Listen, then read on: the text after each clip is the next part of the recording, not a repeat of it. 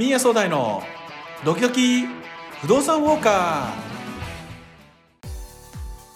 ー。現役の不動産投資家であり書籍も多数出版しているミーヤ総大さんのポッドキャスト番組。ミーヤ総大のドキドキ不動産ウォーカーは不動産にまつわるいろいろなことをミーヤさんの体験を含めて明るく楽しく解説するトーク番組です。不動産を全く知らない方から不動産投資の上級者の方まで幅広いリスナーの皆様へ不動産に関するあんなことこんなことためになる話もやっちゃった話もいろいろなお話を盛りだくさんにそして赤裸々にお役に立てる情報をお届けいたします。皆さんミーヤ総大のドキドキ不動産ウォーカ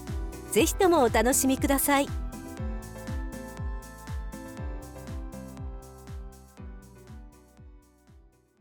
こんにちは不動産投資家のミーヤ総大です今回のテーマ賃貸併用住宅を売るにはについてお話ししたいと思います以前賃貸併用住宅を買うにはというテーマでお話をしましたが、今回は売る時のポイントです。え、普通の売り方じゃダメなの？と疑問に思いますよね。実は賃貸併用住宅って世の中的にあまり知られていないマニアックな不動産のジャンルです。マニアックなため買う時もあまり物件数が多くなかったり、なかなか情報が得られなかったりしましたよね。だから、賃貸併用住宅の価値を分かっていない不動産屋さんに依頼してしまうと、すごく安い査定額をつけられてしまいます。ここで一度おさらいしますが、賃貸併用住宅には3つのメリットがあります。1つ目はマイホームなのに家賃収入がある。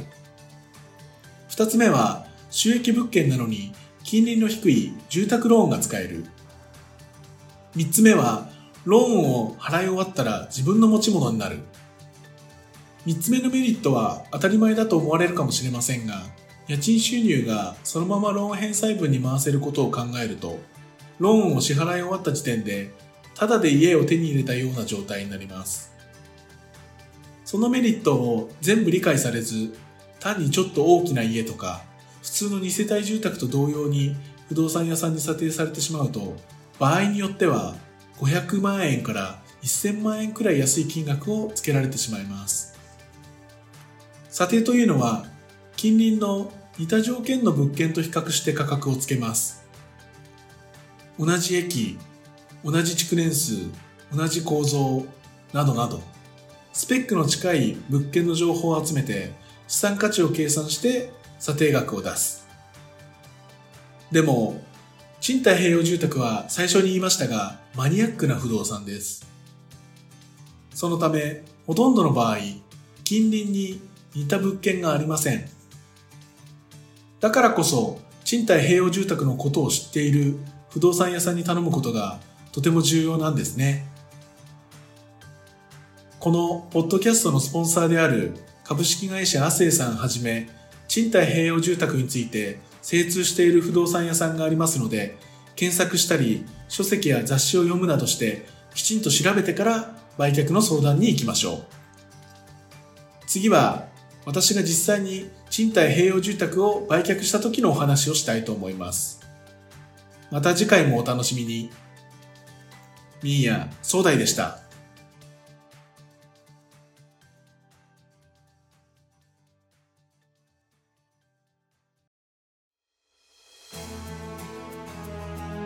子供たちが独立した。夫婦2人なら少し狭くても便利なところがいいな。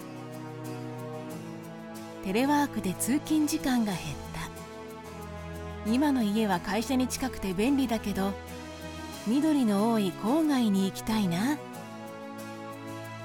アパートを引き継いだけれどアパート経営なんて面倒でやりたくない。実家を相続した。自分の家はあるしどうしよう。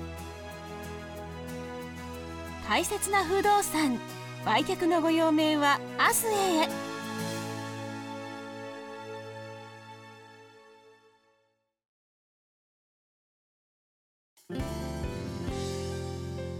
今回の番組はいかがでしたか？